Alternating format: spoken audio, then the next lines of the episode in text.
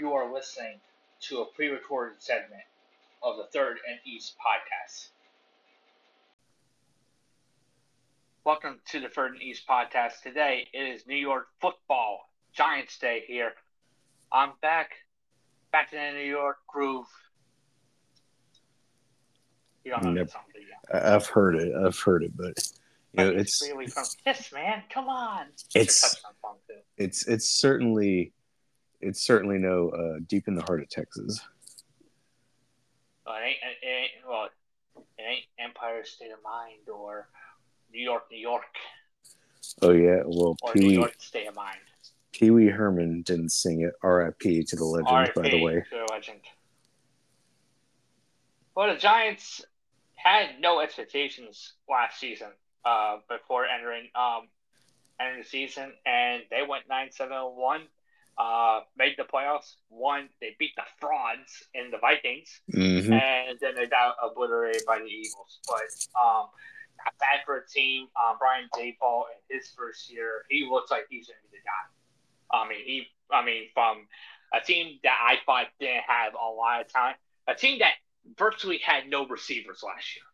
Period. Yeah. Because Kenny Golladay, one of the worst free agent signings ever oh, God. for a still position barely put. You know, he barely played. He barely played. Now he's you know now he's cutting off the team and everything. Um, but you know, really the key was you saw the development of Daniel Jones and Saquon Barkley was finally healthy.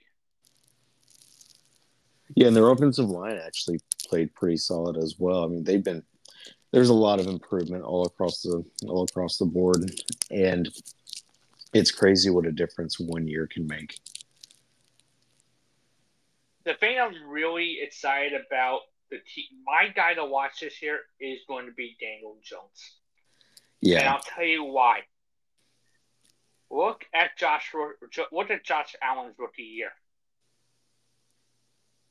In that system Garbage. with Brian Daboll. You mean his, his so his sophomore year? Painful. Both you know, both rookie and sophomore years were painful under that systems. There was okay. a big jump his second year. I will give him that. This was a big jump already for Daniel Jones in his first year. Yeah. Imagine the second year in the system. I expect him to make a little bit of a jump here. I expected to. I, I mean, you, you and I have defended him for a while. I, I, I think we have the same opinion of him. He is actually really good with his legs. I can't believe how good he is with his legs. Yeah, he is know, he gets the they make fun of him a lot because you know he had that was he drafted a little high? Yeah. Did he yeah, fall he on that high. big run? Yeah. The giants needed a quarterback. And was it necessarily his fault that they drafted him really high put nothing around him gave him no receivers gave him a bad and offensive like, line? and is I that like really his ex- fault? and i like the extension because you get a guy sure you pay him but you get a guy, a franchise quarterback, potentially on the cheaper side for the next yeah. years. It will be. It's like sign him now because if if he was to go and have a bang out year next year, which which I think he will be really good this year, better than he was last year, you have to pay him even more. That's why they ended up doing that. Saquon Barkley's given you two good years. And as a running back in this day and age, they're just not lasting as long. It made more sense to pay Daniel Jones.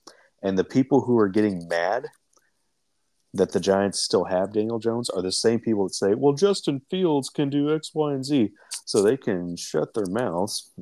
Well, that and... I mean, that was the, that was the, I mean that, that was the off season for the Giants was who to extend and who to franchise, and they decided to franchise Barkley, which was a controversial, you know, which was a much aligned move at the time. And of course, then Barkley then went on social media and then complained about it. But it seems like you know, it seems like it's gotten better. His, his relationship now with the Giants is a little bit better than it was a couple weeks ago. Yeah, yeah. Well, he he's at least gonna show up. He's at least gonna come play. Uh, yeah, notice, no, yeah, no, no notice, yeah, notice the security though. They drafted Eric Gray, who was a thousand yard back in Oklahoma last year. That's not some scrub pick that they pick up to play special teams. So I mean, they they, they knew they they had a feeling this was going to happen. Mm-hmm. When I looked at this, when I looked at this team, um, you know, Andrew Thomas, who was really bad, who was really bad his rookie year for playing awful, has turned out to be one of the best blindsides in the league. I mean, he's played. He, he his progression has been very, very well.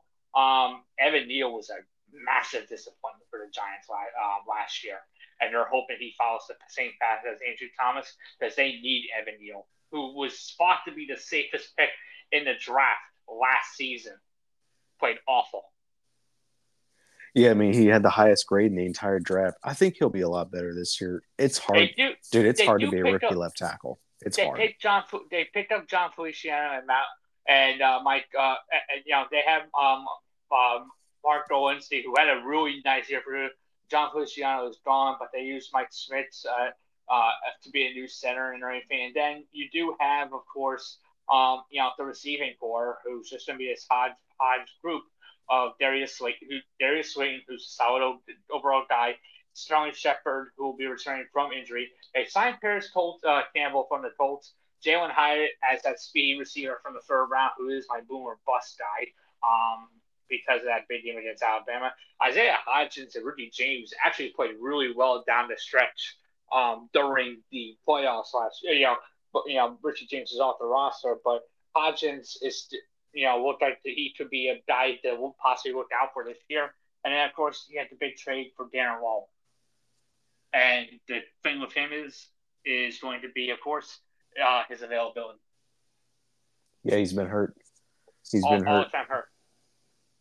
Now, when so when the Giants so the Giants finished actually uh, with a little bit of a tad of a run dif- uh, a negative uh, point differential here, uh, where they were you know their defense was 18 minutes to pass, but 30 minutes to run. Their rush defense was really really terrible, despite them having arguably a one-two punch at defensive tackle, which is going to be Dexter Lawrence and Leonard Williams. You almost can't get, especially Dexter Lawrence, who was just excellent last year. But the um, their linebacking play is just a huge liability. It's awful. But Bobby Okereke from the Colts, they signed him. I, he'll be he, he's a he's a run guy. I think he'll at least thrive in that role.